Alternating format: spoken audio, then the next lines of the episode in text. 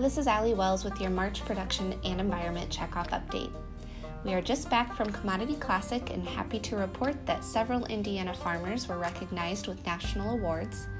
Mike and Susan Brocksmith of Vincennes received the American Soybean Association's Regional Conservation Legacy Award for the Northeast region.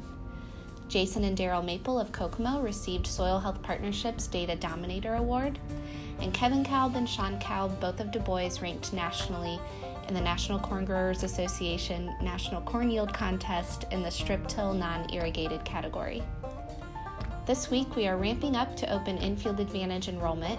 The enrollment period will start later this week and go through the beginning of April, so hopefully, you will be starting to see and hear more about that program in your local areas. If not, and you're interested in learning more or joining a group, please reach out to Ariel or myself anytime. We will also have some flyers for the program at the upcoming board meetings. An update for the Upper White Cover Crop program. Cargill has indicated they would like to fund an additional 20 growers and will help recruit participants around their Tipton County facility. So we will begin working with them on marketing efforts this spring and through the summer. We also have proposals for expanding that program still pending with the Walton Family Foundation, Citizens Energy Group, and a local drainage board.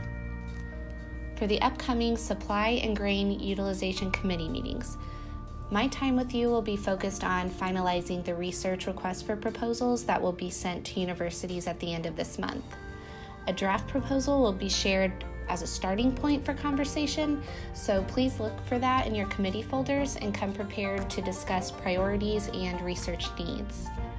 Also, if you are on a subcommittee for the Phenotyping Endowment Grants or the ICMC Graduate Scholarship, materials for those funding discussions will be sent out shortly as well for your review. That is all from me today. I hope you all have a wonderful week, and I look forward to seeing you soon. Thank you.